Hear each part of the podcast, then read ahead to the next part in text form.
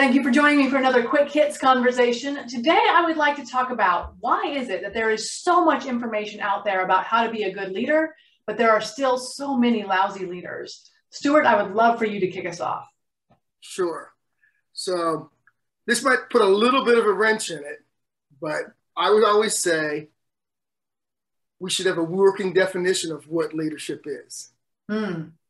Because different people define leadership different ways. Subordinates define leadership differently than those who are actually in quote unquote leadership positions differently.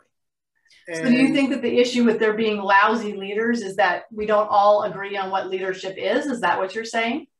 Well, sure, because people get a role because they were promoted into it and they think that they were ordained into this role. Well, now I'm a leader.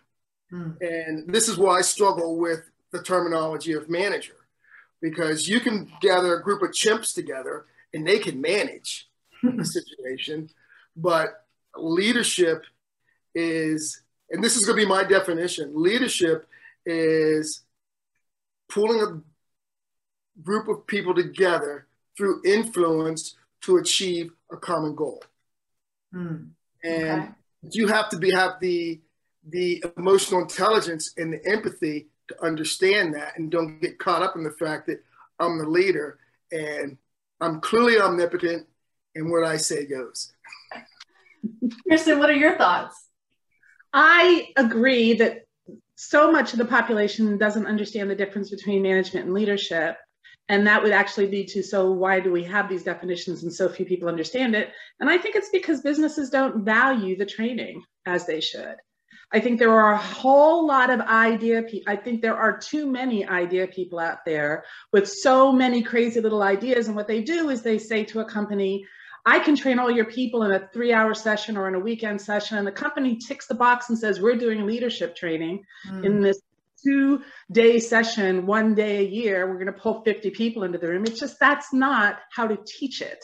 Mm. And all those many, many ideas that are putting themselves in boxes to be able to sell it don't often actually have the tools or the right information to teach it.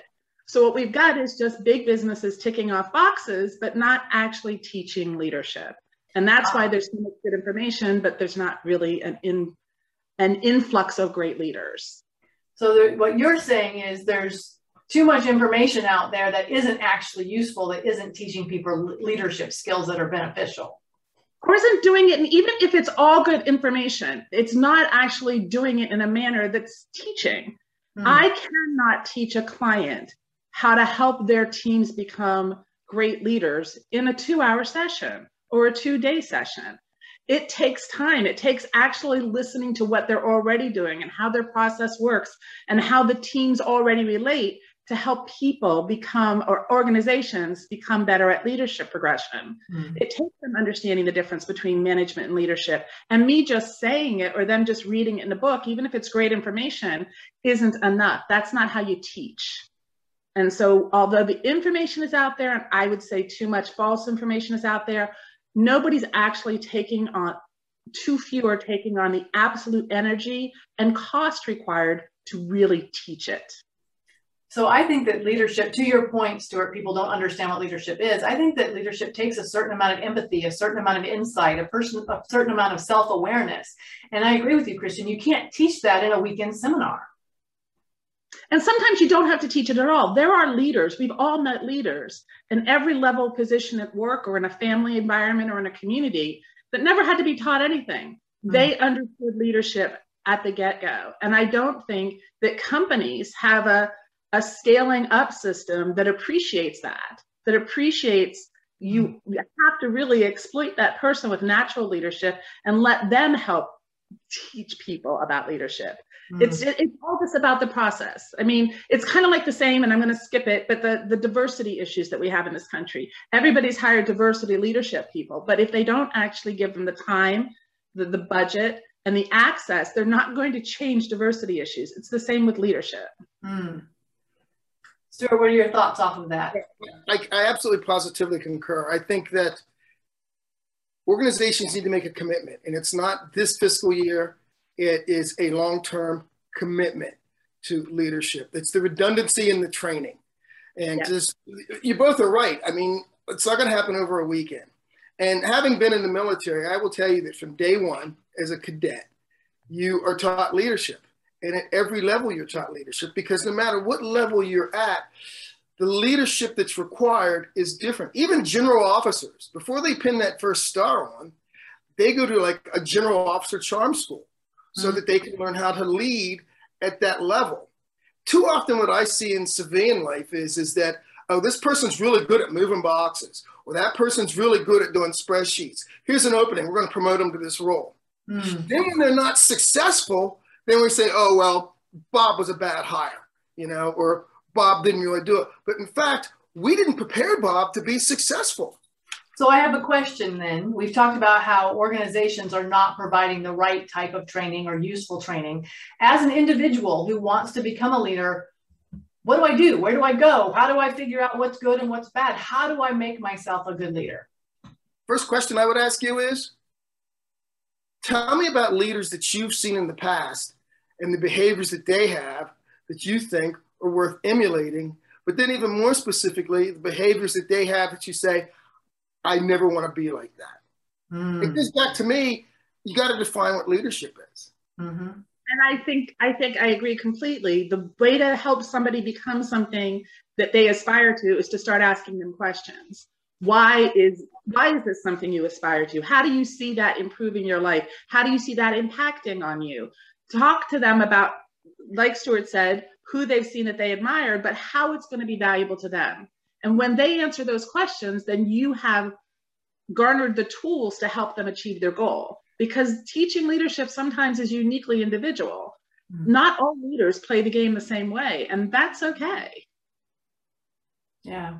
I, I mean, you can definitely, you know, find a mentor, find a coach. There's, I remember back to when I was first working, right? I started working right out of high school. I got a job at, at a bank working in the back office. And I knew like I was a terrible communicator. I didn't know anything about like the social skills of an office. And I just floundered really badly for a long time. And I, I wish that I had, I mean, obviously there wasn't an internet. I couldn't look things up then, right? sadly. How do we avoid that for people coming in as young people? Well, I'll be honest with you. I wouldn't just, I'm a really firm believer in a strong onboarding process. Mm. So people know that if they have issues, that they, that there are people that they can go to talk to.